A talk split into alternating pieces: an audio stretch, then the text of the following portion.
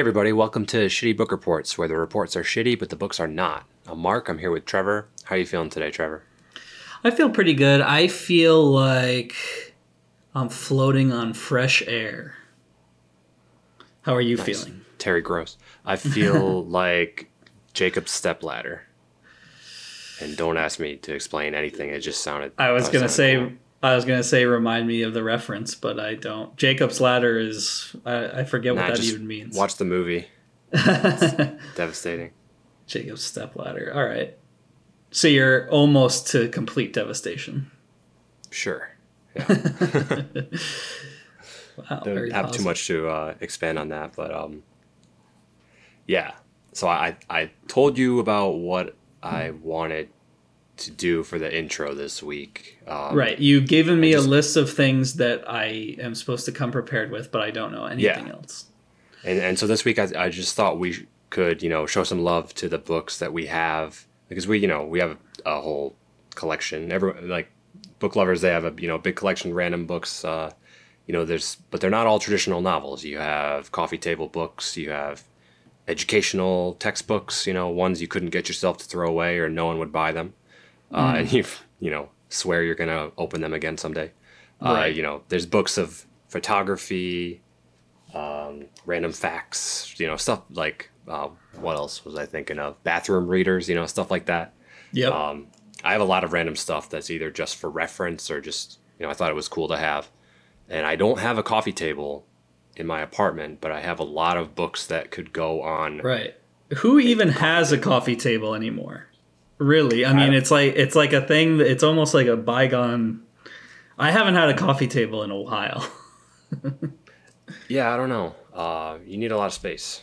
You need a lot. I have my couch and yeah. Know. Maybe a coffee table is emblematic of uh, exiting the millennial or like post grad lifestyle. Once you have Could that be. coffee table, that's like a, you know, it's a mark of success. It's like actually, I it's like having a frame for your bed after college. It's like no longer Yeah. a mattress on the floor. I have a head, I'm in the headboard club. Mm-hmm. Uh, so I brought, I think, five. I think I brought f- six things actually. I brought six books with me that I wanted Okay. to talk about. Uh, so I'll, I'll kick it off. I have. Uh, so it's something I found a, a long time ago, and I've you know I've had it forever. I found this this four book collection called "How Things Work," and you Right. know you can just tell what it is based on you know what I just said. But beyond just being like a cool book to leaf through, it's the sort of thing you'd want to have if you either like a went back in time, you know, or b survived the apocalypse. Like it has so much knowledge in it of it's an explainer for all these different technologies and all these different industrial processes and it like mm-hmm. gives you um, a lot of facts about them and like schematics and you know even steps like how to do some some stuff like That sounds let me like uh that sounds like the like a, a cheat book for what would you bring to a desert island. yeah yeah you could you know if you could develop if you could if you Yeah, have the I would bring- you could figure I would out. bring how things work so I could make an iPhone out of a coconut. Yeah. No, but the, okay, the cool part about these though is they were made in the 70s. So like a lot of the same a lot of the things hold true. Like it doesn't tell you about it, it'll tell you how to like, you know, how television works, but not like a microprocessor or whatever. Like you can figure out how a clock works, but you wouldn't get to like a smartphone. It's kind of like a, a good Right. spot in in In history. you know, advance of technology where we weren't so messed up uh, having all this stuff. But um, let me just read real quick. Like I have the first book here, table of contents. You got uh, distillation, uh, a centrifuge, uh, fire extinguishers, dry ice, uh, petroleum distillation, natural gas, nuclear reactor. A nuclear Batteries. reactor. Yeah. Is this book legal? I don't know if that one goes into as much detail, but it's like, you know, textbook level stuff. Magic Eye. It explains Magic Eye if you want to recreate that on a desert island. Black and white television, mirrors, telescopes, color printing, and you know, it goes on and on and there's a Nice. big four book set. It's awesome. What do you got? I feel like that's like the, that's the type of book that you immediately whip out to prove someone wrong. Yeah. Like, oh, really? Carburetors? That's how they work? I don't think so.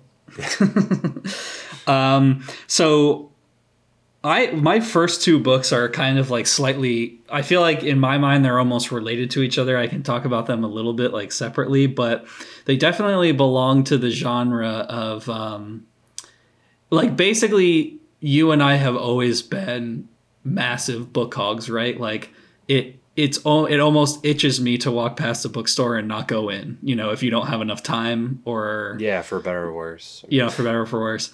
But I feel like I've I'm always collecting novels. I'm always definitely collecting used books and the type of books that I'm going to read. But I've always known in the back of my mind that I will also.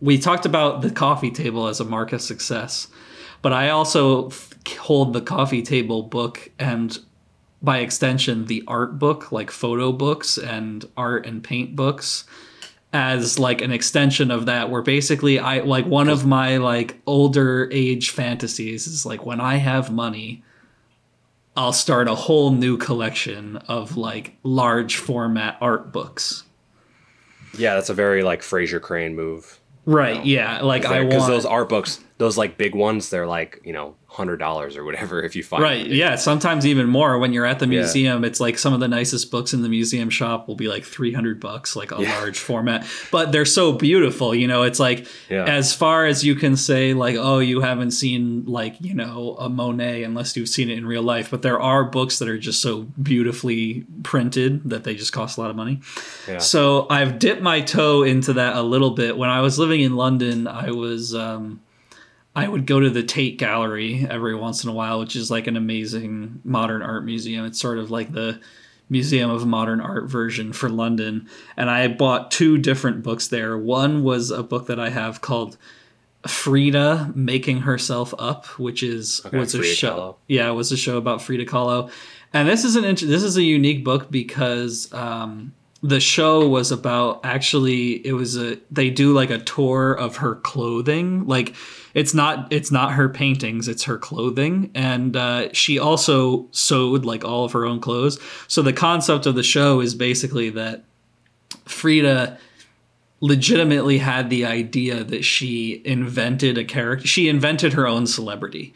So like she was like kind of a wacky person to begin with but then she also there was an element of her celebrity where she acknowledged in her diaries and also in her clothing that she was like a character that she had created Mm-hmm. So that that's what this book is about. It's called Making Herself Up, and it has like large format pictures, uh, like really well printed pictures of her outfits, some of her paintings, and then writings about uh, the master herself. And then I almost feel like they're related in my mind because there was another retrospective show um, at the Tate, which like completely changed. Like I could say, like changed my art life. Like it was just so amazing. They did a full career introspective of the Tate of David Hockney, the British painter. Uh, and he's painted some famous paintings that you may have seen before, but that was that was one of the first shows that I went to the shop and there was like the $80 full art book of the show and I bought it. And so those are like kind of like my first two like oh these are this is like gonna be like the type of collection that i'm starting to work on once i you know get my shit together. Yeah. Um so yeah the, that those are two large format art books that i have and i'm looking forward to having more. Nice.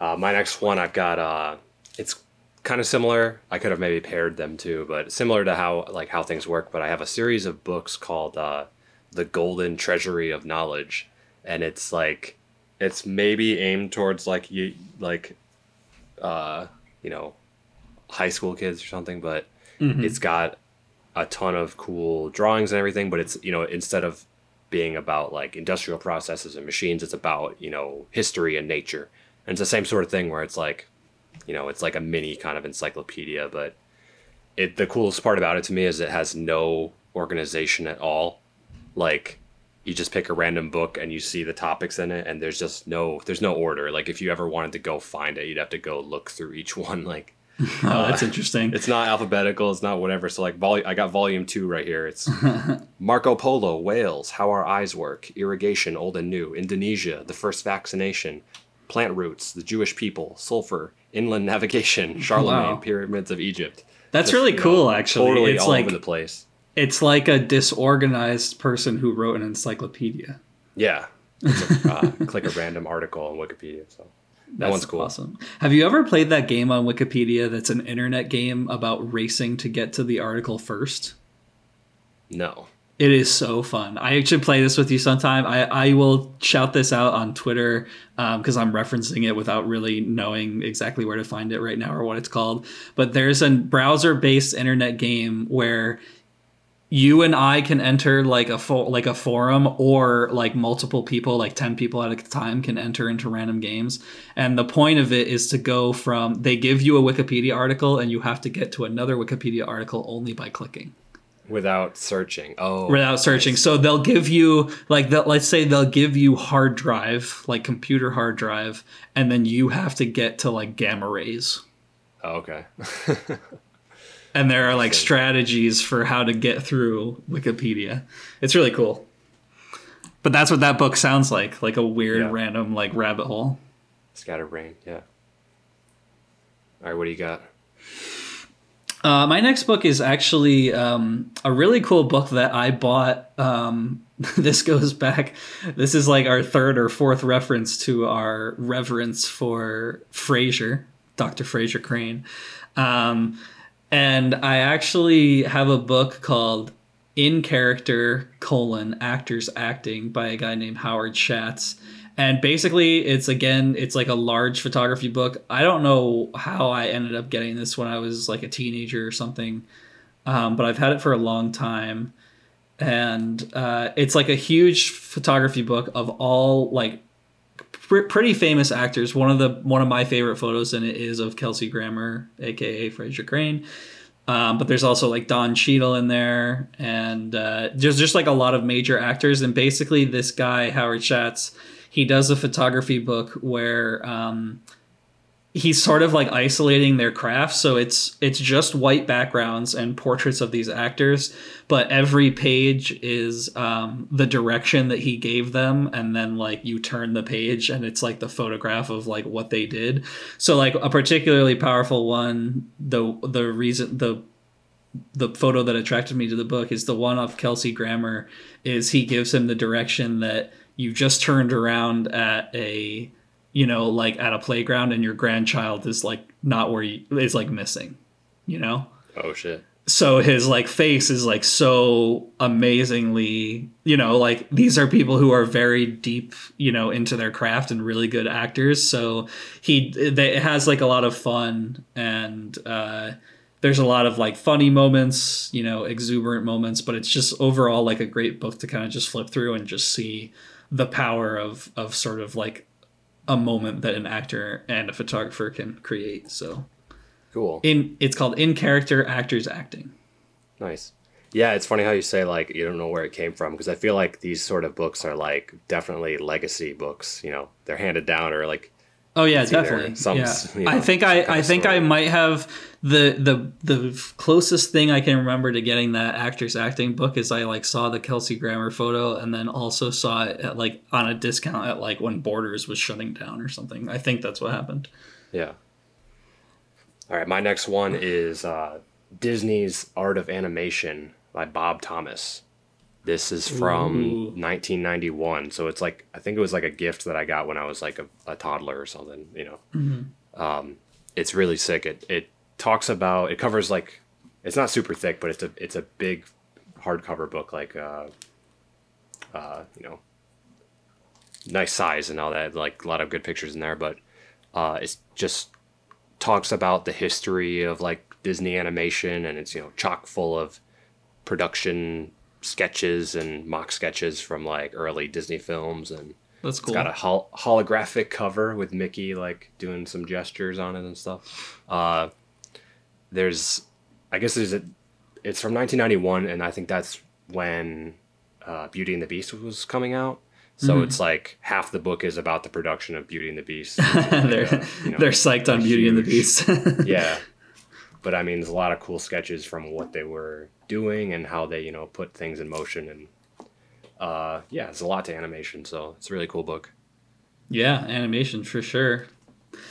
An amazing, an amazing art form, and that book sounds like really. Cool. There's also, I'm I'm throwing out references left and right of things that I'll need to link on Twitter or something, but uh, they there's also like a short documentary on I've watched it on YouTube before of the discipline that uh, lots of animators who work for Disney have to have to like all go into like one style. You know, like a film starts with like a style book and it's basically yeah. like even if five artists all would paint a tree differently in their personal styles, then they get this.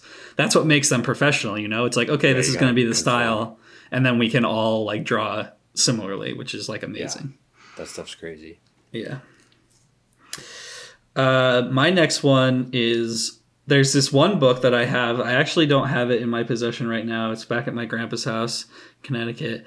Um, but there's like a book that I have that I feel like it just like changed a very specific like area of my knowledge, but basically my whole life my uncle has had like pretty intense aquariums in his house. Like he has these large aquariums that have some pretty big fish. Some of them like he like when I was a kid, I think one of his fish like passed away, but when I was a kid he had one that was like 20 years old like a yeah. catfish or something like that. and it was like really cool. And one Christmas or something, my uncle gave me, I have a book with a blue cover. I can't even tell you the author, I can't even tell you the publisher, but it's basically like a how to aquarium book. and it's and it's like the basics from the beginning of like you know and it's and it's a good one because it's like it's not trying to get you to like end up with an aquarium where you have you know a plastic treasure chest in the bottom and like one fish. It's like it's proper like actual aquarium building where it's like you put in like this substrate and like that's going to support your plants and then you plant your plants for like 3 weeks and like they like acclimate the water until you introduce fish and stuff like that. Um, so it's like a really good like primer to starting to do aquariums and honestly it's come up in conversation and like I've met a lot of people throughout my life where it's like, oh, you know, like about aquascaping and like aquariums, like we can talk for, about something for like a few hours. are you ever are you ever going to follow through and, and make your aquarium? Well, that's the thing. I actually really miss it because I did have an aquarium with two Indian gourami fish in uh, when I was going to school in Connecticut. And the thing about aquariums, again, I guess this this the intro to this podcast is all about how I'm not fully nested yet, but I feel like you have you have to start an aquarium where you basically believe that you're not going to move for a while. Yeah, it's impossible. You know me; I've moved all over the place. But yeah, that's another thing that I think of. Like, it'll be my like forever home once I start an aquarium, and I'll definitely gonna have one because aquariums are awesome. Nice. Yeah. I actually have an ocean theme, or I have a, you know, fish themed book too. Uh, nice. Not the next one though, but I'll go out of order. That's fine. I have uh, uh, the Ocean World by Jacques Cousteau. It's Ooh. this gigantic, great coffee table book. It's like twenty five pounds. Uh, it's just full of you know fantastic underwater photography and some good writing from Cousteau, and it's basically everything there is or was to know about the ocean circa I think 1985. Mm-hmm. And uh, I haggled for this one at a flea market, so I got it really cheap. That's amazing. Yeah. Leaf through. Uh, I've I haven't looked. I haven't read it cover to cover. Like it's it's hard to read a book like that cover to cover, but right. I definitely looked through it a lot. Uh, my next one I would consider my next one is my last one unless I think of something off the cuff. But my next one, my next one I would consider sort of a combination. This is something. This is a book that we've talked about in literary tradition, just because it comes up all the time. But I definitely hunted this down. Uh, I was looking in bookstores for years until I found. I don't have it with me right now. Again, back in the family archives in Connecticut, but I do have. The vault. Yeah, in the vault. I do have Dante's Divine Comedy illustrated by Gustave Doré. So I it's like a relatively thick, large format, probably like double the size or triple the size of like a normal paperback book. and it's the Divine Comedy with all of the Gustave Doré uh, metal like etching nice. illustrations, which and that's how. yeah, and it's autographed. Yeah, yeah. Um, so that like that's how I think a lot of people discover Gustave Doré is like these amazingly complex things that he did for the Divine Comedy, which is these massive etchings. Um, and yeah, for years I was like, because you'll find ones where some of his illustrations are, you know, in the middle of the book or whatever, or like printed, you know, blah blah blah. But this one is a proper like large format one where it will start off like the section with what he what he illustrated for that section and it goes throughout the whole whole divine comedy nice some of those like that you're like oh i wish i could just you know cut a page out and frame it or something it's like you need to bring it to right. the copy machine or something like uh, so i got two more uh, first one here is uh, faeries by brian froud and alan lee and that's spelled uh, f-a-e-r-i-e-s hmm. Uh, so this one it's really cool it's basically it's basically a bunch of drawings of fairies and gremlins and gnomes and shit like that, like a whole right. world of them. And uh, it's kind of like an encyclopedia of like fairy type things. But the, like that sounds super weird. But what makes this cool is Brian Froud, if you're familiar with the name. That's the guy who designed like all of the characters from Labyrinth and the Dark Crystal. So like you immediately oh. know what oh. his like style is. Yeah, like that's that's, cool. that's the art style that I'm talking about if you can picture it. Um, and yeah, really cool drawings in here. Lots of like surprisingly sinister stuff. Like there's even some nudity in it. I think like uh, it's kind of crazy. Nice. But um, fun fact: the the baby from Labyrinth, you know Toby, like the one who gets stolen. Mm-hmm. That was Brian Froud's son in real life. Ooh, interesting. Yeah. So he does the character and art design and then says, Steal my baby. Yeah, throws his kid into it. nice. Um, okay, last one. And here's the one that I really wanted to talk about, like the grand finale, the reason why I thought of this topic. Uh, so I think I showed this to you a few years back, but it's one of my prized possessions just because it, it's hilarious to me. Mm-hmm. Um, so the story, the background here is I moved into this house in western Massachusetts like five or so years ago. And the people who had lived there before me, like they left a bunch of shit. And they one of those things was a textbook that just, you know, threw me for a loop. And so I have here a copy of third grade mathematics for Christian living. Yeah, so, nice. Do you remember this? Do you remember this? yeah, I remember. Uh, yeah, now I remember it. Yeah. Yeah. So you know, math math is just numbers, right? There's a known mm-hmm. answer usually, uh, especially in basic arithmetic, which this right. is. Math is just math. Like, how do you have Christian math? Like, how does that even work? And so the answer is you create some truly strange word problems. Uh, so let me open up the book and show you what I'm talking about. All right. I'm going to read some from some random. So these are some basic math problems with a Christian twist. Yes. uh, on page 23, uh, here's a here's a, like a yeah math problem you're supposed to work through. There is one God. He made the earth in six days. He rested one day. How many days was that in all? so that's pretty easy. Seven. God does not sleep, but people do. Keith slept nine hours on Sunday night. On Monday night, he slept eight hours. How many hours was that altogether? it's just like it's a math pro- it's a it's a normal math problem but then like half of a sentence at the beginning is like god does not sleep um but yeah like that's like maybe half the problems are like that and the other half are just like you know 18 stickers were in a book the children oh wait no this one is too 18 stickers were in a book the children stuck nine of them on their bible memory charts how many mm. stickers were there left nice um Every every verse in the Bible is from God. 31 verses are in the first chapter of the Bible. 21 verses are in the last chapter. What is the difference in the number of verses? Wow. Really getting it in there. we do not know what will happen in one year, but God knows. How many days is that? right.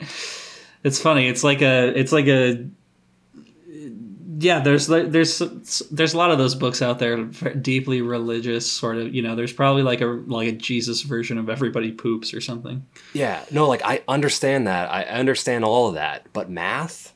I like, know math. non non Christian math books are not sinister in any way. Like. well, it's just another angle to you know really bake it into them when they're super yeah. young. It's like oh, they have to require that so they can sell it. Right. Um, and the other weird thing about this book is that it's it's for some reason it's also ocean themed. A lot of the questions are about the ocean mm. and like the page numbers have like a shell around them and there's like little pictures of waves and stuff. So Love here's to a, track down the story of this publication because, like you said, it's probably that someone's following some sort of just rule towards right? yeah to get towards publication with a with a Christian so the, I found one problem in here that uh, throws both of the themes together. All right, perfect. Anne heard waves splashing every day for one year when her family lived by the sea. That, that would be normal, but they lived by the sea to help with the church. How many saved it at the very end there and like uh, seconds to go? How many days was that? It's funny that uh, I think that one is almost like it, it almost seems like it was a book that was all figured out, and then they got this religious publisher, and they were like, okay, every single one has to have. yeah, control so, F like yeah. apples and make it Bibles. Like right, exactly, exactly. Oh, this one, she's living by the ocean. Why is she living there? Yeah, to help with the church. The church side ocean. Yeah. Yeah. Um, Sounds so like yeah. a nice church. Definitely so yeah, let us know. Uh, that's our you know coffee table books, random books, not cover to cover books. Uh, let us know what you got in your collection because I know everyone's got a weird one that's you know they got to explain. Right. All right. So I think I'm going first this week. So here we go. Uh, so the book I brought this week is it's truly demented, but it's very it's very well written. Hmm. Um, but it will also never overshadow this author's earlier work, as that would be Catch 22, which is one of the more famous books ever. Okay, we're talking Joseph Heller. Yeah, so this is this is the follow up to Catch 22, which seems like something that would automatically be doomed for failure in comparison, mm-hmm. and that may be why he waited 13 years to publish Something Happened, 1974. Okay. That's what the book's called. Something happened. Yes, something happened. And for my money, though, it's just as good, if not better, than Catch Twenty Two, which I'm actually, which I'm a big fan of to begin with. Nice. I'm sure he would like to hear that because I'm sure he he probably heard you know endless. You know, once you publish something like Catch Twenty Two, it, it's always the reference back to that. Yeah. So for this one, I mean, I don't. I guess I don't know too much about Joseph Heller, the man, and I didn't really do that much research for this book report as far as the, the guy himself, but I don't know, Mark. Know this that, sounds like a pretty shitty book report. If you, yeah, uh, you're starting out. Um, that's fine. That's fine. I put in effort elsewhere. Okay. Uh, I just didn't do, you know, dock me some points for that, but um, I do know that he, he did serve in World War II, so that's like you know the basis for his writing in Catch Twenty Two. I believe he was you know similar uh, to you know the narrator of, of that book. But mm. so something happened. It would be pretty sad if if this is how he viewed his like personal life after World War II. I guess because it's there's not much to it plot wise. Mm-hmm. This book, like, I don't know if you've heard of it before, but it's about a businessman named Bob Slocum, and he's just an absolutely terrible person inside his own head. And, you know, he's pretty bad outside too. And the whole book are just, it's just his thoughts as he goes about his work and his personal life. Like, no one speaks unless he, like, sort of introduces it in his head. Like, oh, like, I don't know, I, I got them to say something or whatever. Right. But it's sort of like a stream of consciousness narrative from this just exceedingly cynical mind. Um, so I read this book in college, like a long time ago, and I didn't reread it for this week, but I wanted to talk about it. And I didn't know if I'd be able to do it justice, but I just kind of went for it anyways. But it definitely stuck with me. I'm due for a reread. uh, but it's it's quite long. I wasn't really up for a lot uh, of work this week. so as always, uh, Wikipedia is here to help us summarize the book in a Absolutely. few sentences. Yes, they it's very brief entry in this book. While there is an ongoing plot about Slocum preparing for a promotion at work, most of the book focuses on detailing various events from his life, ranging from early childhood to his predictions for the future, often in non chronological order and with little, if anything, to connect one anecdote to the next. Near the end of the book, Slocum starts worrying about the state of his own sanity as he finds himself hallucinating or remembering events incorrectly, suggesting that some or all of the novel might be the product of his imagination, making him an unreliable narrator. Which I guess works as a summary, but it's it's kind of focusing on one thing and, and not too much else. But I don't know. Sometimes Wikipedia kind of does that. It depends on who's writing it.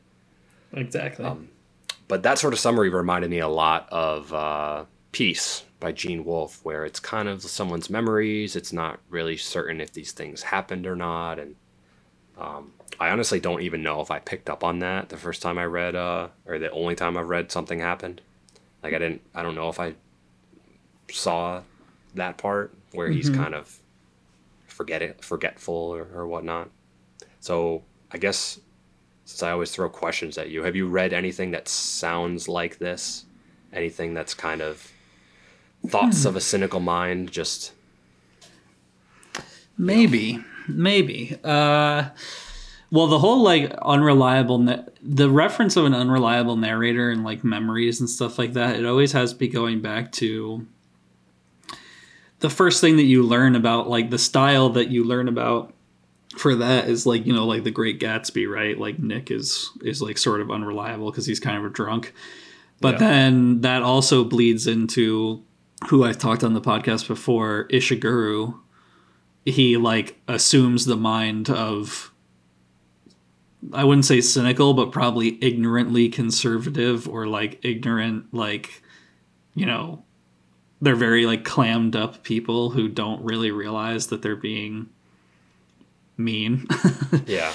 Uh, so yeah, I would say I would say Ishiguro in a way. It sounds like it sounds like a meaner Ishiguro. okay, that's interesting. Um, because there's an element I mean, of those Ishiguro books where it's almost like almost giving a little bit of credit to the willful forgiveness of some of his characters, but this doesn't sound like there you get you have much uh you're not getting much credit to the character. Not really. uh, so I mean that's part of it. But like what what this book really was to me was uh, what I took away from it was kind of it's an indictment of the American dream and you know the modern world, I guess, as far as from 1974's perspective. You know all its insane conveniences that are usually you know morally corrupt.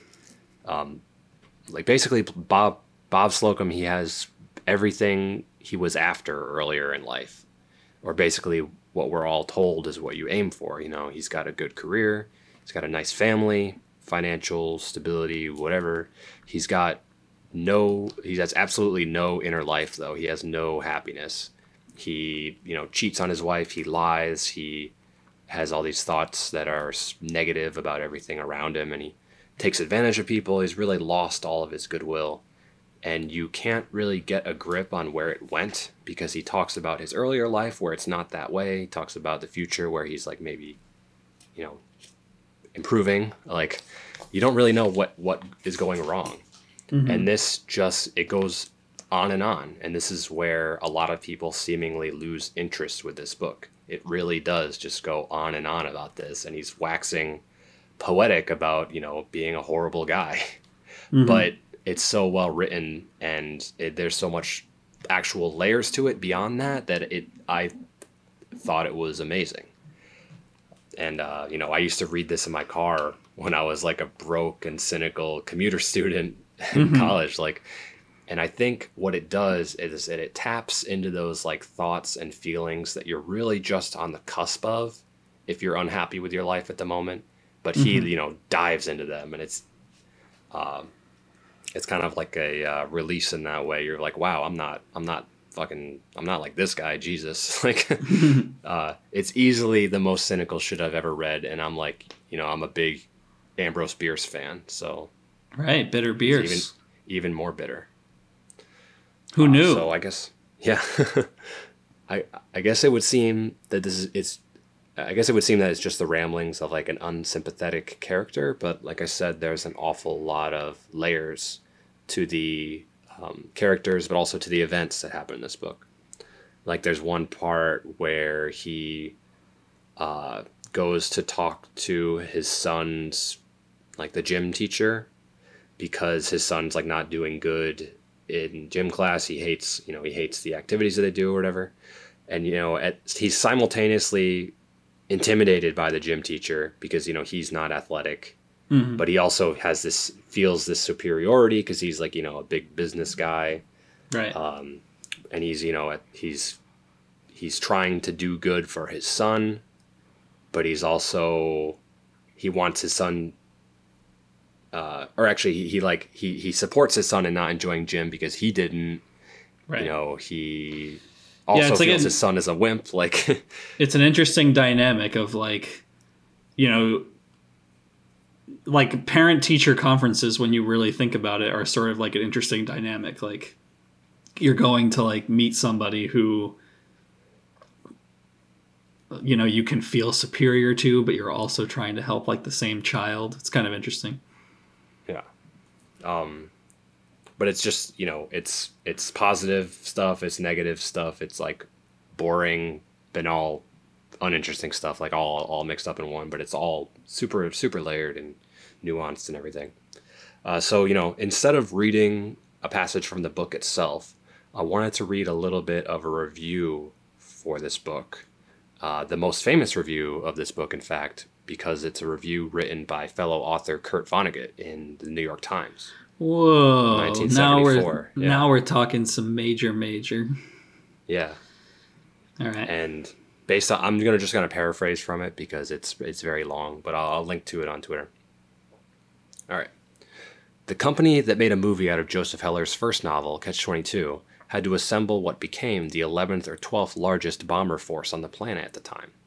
If somebody wants to make a movie out of his second novel, Something Happened, he can get most of his props at Bloomingdale's a few beds, a few desks, some tables and chairs.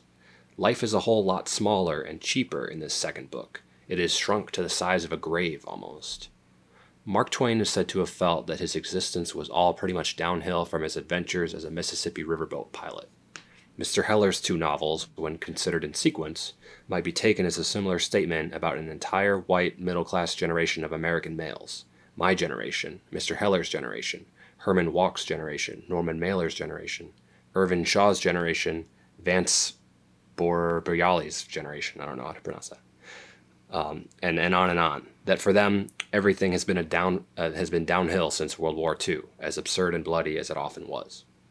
Both books are full of excellent jokes, but neither one is funny. Taken together, they tell a tale of pain and disappointments experienced by mediocre men of goodwill.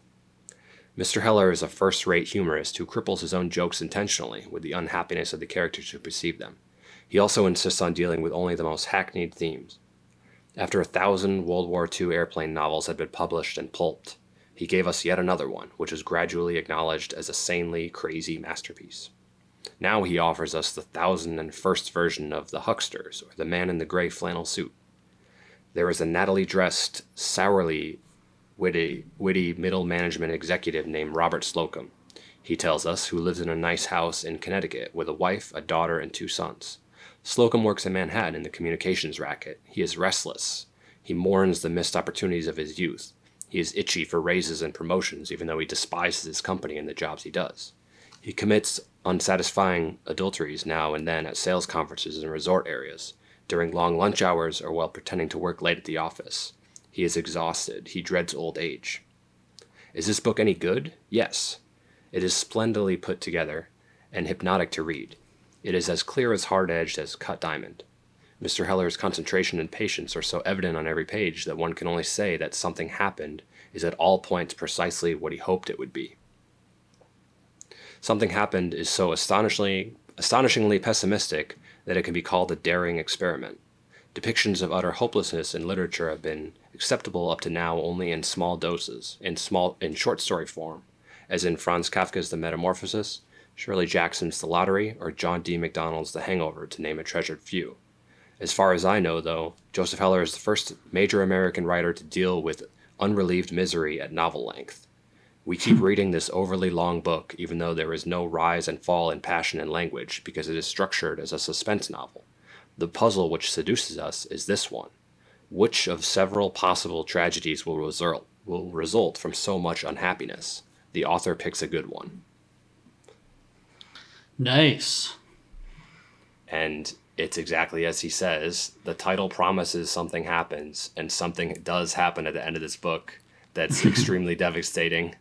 But I would be wrong to give it away, and you know right. Wikipedia doesn't even give it away. So that was a really good like lead up that what Vonnegut said is like it's like a you know leading up to something and it definitely like something definitely does happen but it just like yeah. makes you want to that that's like a good like that one that review sold a few books i think yeah i think so too mm-hmm. but um definitely never you know this book has a cult following um it's obviously hasn't even come close to catch 22 but you know a lot of people do like this book. But that was cool what he said. That was like really interesting what he said of like there's just like a whole generation of not only writers but just like people all around the world that it's like there was this horrific like high of World War II and then you're just like in like a like and then everyone is just like in a dissatisfied work, spiral. yeah. Yeah. yeah. Very strange. Yeah. So um, this book review was very lazily done by me, but I think it fits the book, and you know, cynical about it. Hey, uh, I think that was an A plus shitty book report.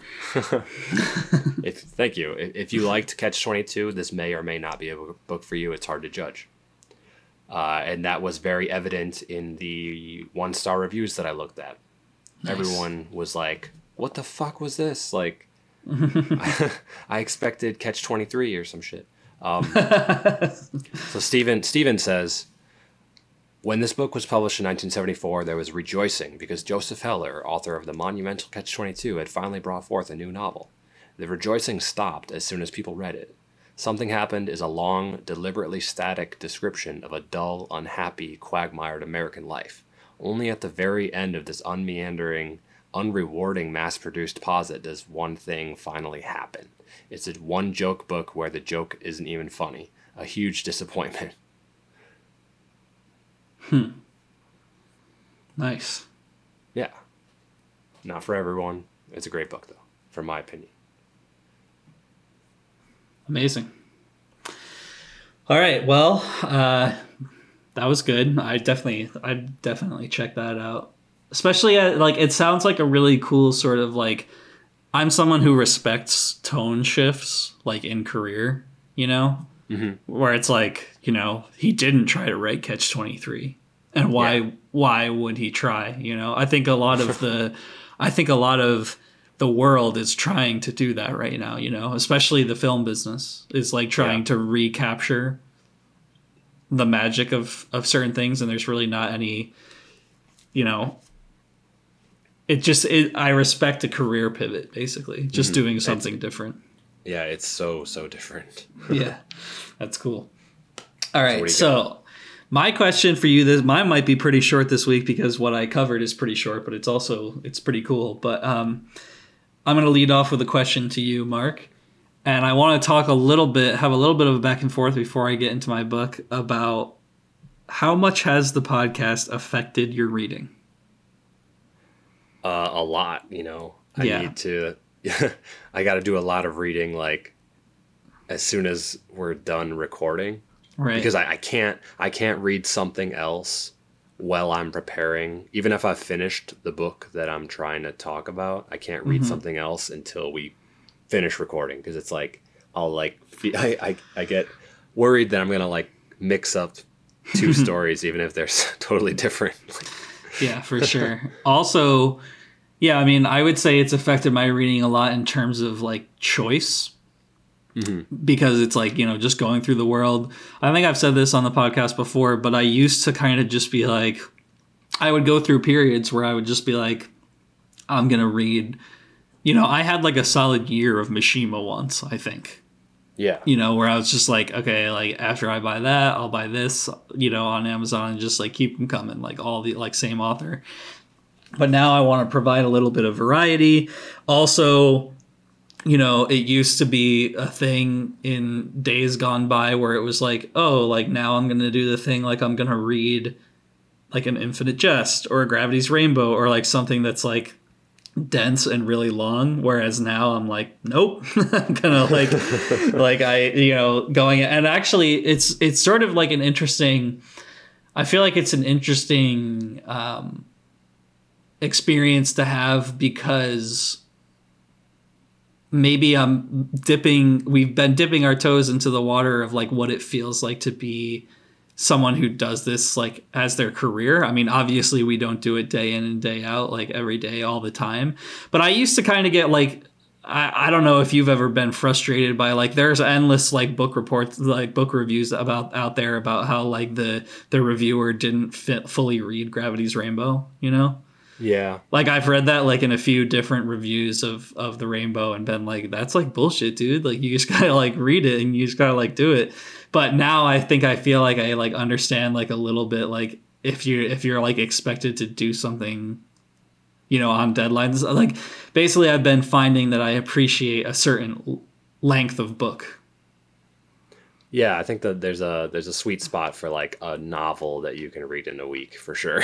yeah, and that's you know what we've been experiencing. So, what's your page range? What would you say is like um what works for you now? You know, that's actually hard to say because when I was reading In Cold Blood by Capote, I um, I was quite fearful of the page range, but the book was so addicting that it did go by in a week. Like it was really easy. So I would say that my like target would be like between 200 and 300, but I think any book can break the rule. I think if it, if like you're addicted, then you're addicted and you could probably read like 600. Nice, but it's risky to start if you if you don't know. Right. It's risky to start if you don't know for sure. So on that note of, you know, I read Capote in a week and what how has the podcast affected not only what we read in our daily lives, but also what we bring to the podcast. I kind of decided, and I've talked about this before about like how I did Ishiguro twice just because I wanted to follow my own reading journey. And for this week, I feel like I'm taking another step forward with just being like, fuck it. I can't do like everything like centered around like variety for the podcast and stuff like that. So I'm going to talk about a single essay, essay by Truman Capote. Um, and it's called A Day's Work, which is in his S collection of essays called Music for Chameleons. So basically, I was going back and forth with myself on if I wanted to talk about Truman Capote again because I had already covered him in uh, I think it was episode 33 so that's only like Not too long ago. Yeah only two episodes ago. But I was like sort of rebelling against myself because to ask you that question like how has it affected your reading? And I think that this is my answer because my answer to that question would be like in a way almost like a I, I almost too close for comfort. It's affected it too much too close for comfort. Like I don't want to be like not reading the things that I want to read just because I want to like you know bring a rhythm to the podcast. So yeah. And I think that it's like valid to say that like everyone who listens to our podcast obviously probably like some version of a hardcore reader. And I think it's valid to say like, you know, follow your own like grooves and go like through your own journey. So uh, this essay, A Day's Work, is published in 1981, and the reason that I got to this essay out of all the ones that are in this short collection called "Music for Chameleons" by Capote is that um, this was an idea that Capote had brought to his editor before he did In Cold Blood. So some of the reviews that you can read or some of the history of In Cold Blood is that he had like an idea like he goes to his editor and he's like oh i was thinking about doing this like true crime thing and blah blah blah and then eventually he gets sucked into doing in cold blood for several years And the other idea was one that he does after the fact once he's like a famous novelist and he actually gets it published in 1981. And uh, it was an idea he pitched all the way back then. And it's that he spends a single day with a Manhattan cleaning woman. He, he basically, like, with his journalistic mind, he goes along with a cleaning woman. I think it's the woman who he contracted to clean his apartment, and he just visits several apartments with her as she goes about her business. Okay. Um, what I think is interesting about reading this in the context of Truman Capote, because I did talk about in the last episode, in episode 33, when I talked about him, is that he kind of like in cold blood happens and then he sort of like becomes the socialite he always wanted to become. Like he's a very kind of seemingly um extroverted person and basically I think that some autobiographical details of how like what he became after becoming a famous novelist sort of seep through in this essay called The Hard Day's Work. But basically, what he does, he goes along, like I said, with this cleaning woman. It's 1979 Manhattan. It was fun to read because of my own intimate knowledge of New York. So, you know, they go to one apartment that's on East 72nd Street, and I used to live on East 70th Street. There are a lot of rooms to clean, and that's yes, yes, exactly. Yeah, so um, just thinking about all these little different worlds to step into, and I thought it was interesting. You know, he, he you know, no he doesn't hold back any details. I don't know if he changed people's names for the sake of privacy, but he does name the people that they go to first and last. Like the first, uh, and it's also interesting because you get a little bit of a personal history. He's traveling around with this woman named Mary Sanchez, who um, let I'll read like the description of of what he gives, like the first paragraph about Mary. So. Mary is 57 years old, a native of a small South Carolina town who has lived north the past 40 years. Her husband, a Puerto Rican, died last summer. She has a married daughter who lives in San Diego and three sons, one of whom is a dentist, one who is serving a 10 year sentence for armed robbery, and a third who is just gone, God knows where. He called me last Christmas. He sounded far away. I asked, Where are you, Pete? But he wouldn't say, so I told him his daddy was dead, and he said good. Said that that was the best Christmas present I could have given him. So I hung up the phone, slam, and I hope he never calls again. Spitting on his dad's grave that way. Well, sure, Pedro was never good to the kids, or to me. He just boozed and rolled dice. He ran around with bad women. They found him dead on a bench in Central Park. He had a mostly empty bottle of Jack Daniels and a paper sack propped between his legs. Never drank nothing but the best, that man. Still, Pete was way out of line, saying he was glad his father was dead. He owed him the gift of life, didn't he? And I owed Pedro something too. If it wasn't for him, I'd still be an ignorant Baptist, lost the, to the Lord. But when I got married, I married into the Catholic Church, and the Catholic Church brought a shine to my life that has never gone out and never will, not even when I die. I raised my children in the faith. Two of them turned out fine, and I give the church credit for that more than me.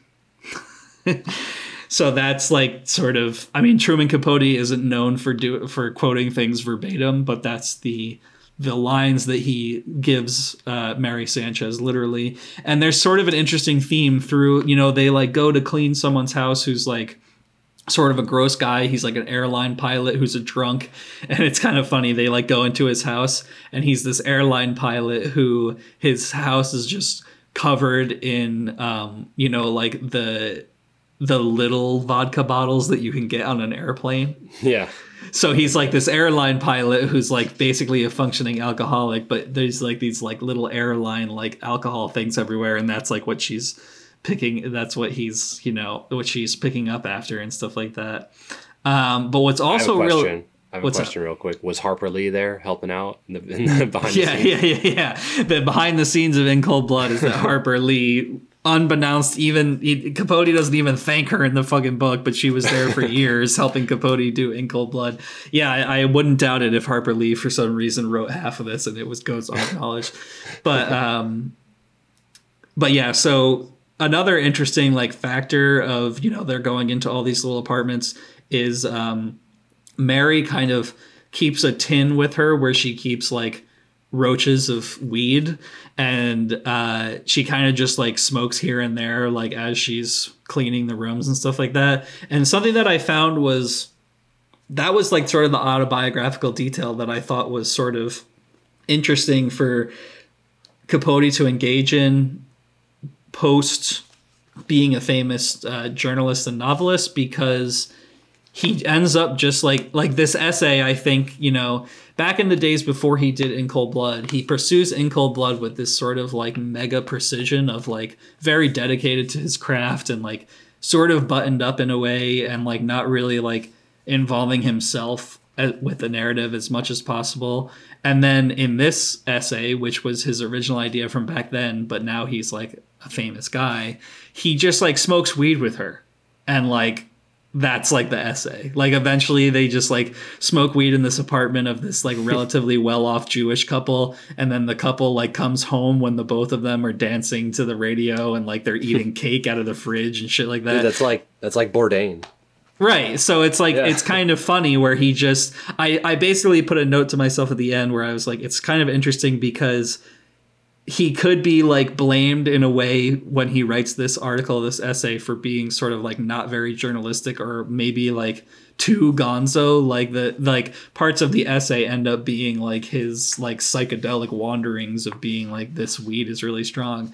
But I also think that the factor of like maybe he doesn't really have anything to worry about anymore so he can just go like completely gonzo and be like yeah i just smoked weed with this cleaning lady and then like wrote about he writes a little bit about his own personal history in new york as they walk through the streets to another apartment. Um i'll wasn't read he you like a big wasn't he like a big studio 54 guy? Possibly possibly so maybe yeah. But but you know you know it's like i just found it kind of interesting like okay like you're not exactly still in the style of in cold blood where you're trying to be like an impartial third narrator. You're just like gonna like get high and like write about it. Um this was a cool quote that mary says about weed which is sort of i i found it some I would say that maybe it's a possibility that this is Capote's own novelistic writing, not necessarily her voice, but she says, uh, they're talking about smoking weed and truman says no it's too early to smoke. And she says mary says quote it's never too early. Anyway you ought to try this stuff. Mucho cojones. I get it from a customer a real fine catholic lady. She's married to a fellow from peru. His family sends it to them sends it right through the mail. I never use it use it to get high. It's just enough to, to lift the uglies a little that heaviness. She sucks on the roach until it all but burns her lips and uh, here is the another paragraph about a page away of when Truman finally gives in and smokes uh, a little bit of her weed. Man and boy, I've dragged some powerful grass, never enough to have acquired a habit, but enough to judge quality and know the difference between ordinary Mexican weed and luxurious contraband like Thai sticks and the supreme Maui Wowie. But after smoking the whole of one of Mary's roaches and while halfway through another, I felt as though seized by a delicious demon, embraced by a mad, marvelous merriment. The demon tickled my toes, scratched my itchy head, and kissed me hotly with his red, sugary lips, shoved his fiery tongue down my throat. Everything sparkled. My eyes were like zoom lenses, and I could read the titles of the books on the highest shelves in the apartment. The Neurotic Personality of Our Time by Karen Horney. Eimi by E. E. Cummings. Four Quartets, the collected poems of Robert Frost. So basically, you know, at a certain turning point, it's like, oh yeah, I spent some time with this cleaning lady, but eventually we just got high, kicked out of this apartment, and then she like goes home and refuses to take a taxi that he promises he'll pay for. And she just goes into the subway, and that's like, oh, they also, it's really interesting. Like I said, like the thread of her husband and how he just passed away, like as a drunk, like in Central Park. They also go um, to a church. The very end of the essay is they go to a church together presumably still coming down off of the high. And uh, this is Truman's quote of Mary's final prayer in the essay, which is which is sort of interesting.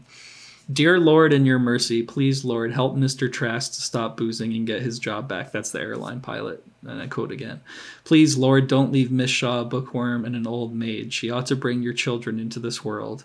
And Lord, I bring I beg you to remember my sons and daughter and my grandchildren, each and every one. And please don't let Mr. Smith's family send him to that retirement home. He don't want to go and he cries all the time. Don't pray for me. I'm already saved. She takes my hand and holds it. Pray for your mother and pray for all those souls lost out there in the dark. Pedro, Pedro, which is her husband's name. And that's the end of the essay.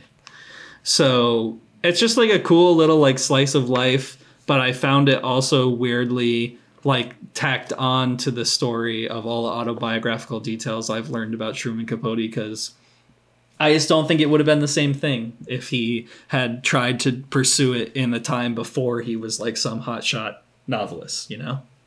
Mm-hmm. So, you know, what would that essay have been like if his editor said, No, I'm not having you go all the way out to, to Kansas for that murder or whatever. I just want you to stay in New York and go with, around with the cleaning lady. Like, would it have been a 400 page novel that came to be a classic? or would it be something else? Would he smoke that weed if he was more fresh faced? I think Harper Lee kept him uh, focused. Right. It's all Harper Lee. It might as well yeah. say In Cold Blood by Harper Lee. so, yeah. Uh, my one star review for this, I couldn't really find a one star review for the essay specifically. I could only find oh, it for yeah. music for right? music for chameleons. But that's a someone, great title, by the way. I like that. Music for chameleons. Yeah, that's cool. Yeah, uh, that's the title of one of the essays within within the collection. I haven't read that one yet. Um, What's this one? This one's called A Hard Day's Work. A Hard Day's Work, yeah. Okay, yeah. And uh, Melinda from Goodreads, I won't read her whole one star review, but I did think that she said something interesting. She said, One of my former students said Capote was her favorite writer and raved about hand carved hand carved coffins, which is another essay in this book. And then Melinda says, Let it be said, if you've read In Cold Blood, you've probably read the best of Truman Capote. um, which I guess I would agree with. It's not that this essay hit me as hard as In Cold Blood did, but it hit me in a different way, which I thought was was equally valid. And I think that he's he's an interesting he's definitely an interesting person to follow. Maybe just even with a cynical eye of thinking like, oh, he kind of became like a piece of shit, but maybe that's okay. Yeah. So, uh, thanks for listening, everybody. This has been Shitty Book Reports. You can find us every Sunday on Spotify, SoundCloud, Instagram, Twitter, Stitcher, and iTunes. Just search SBR the podcast. Um, you can also find us on Twitter at SBR the podcast. And you can email us. Uh, our Gmail account is sbrthepodcast at gmail.com. Send us your comments, suggestions, corrections, or whatever you're feeling. And uh, have a good week. See ya.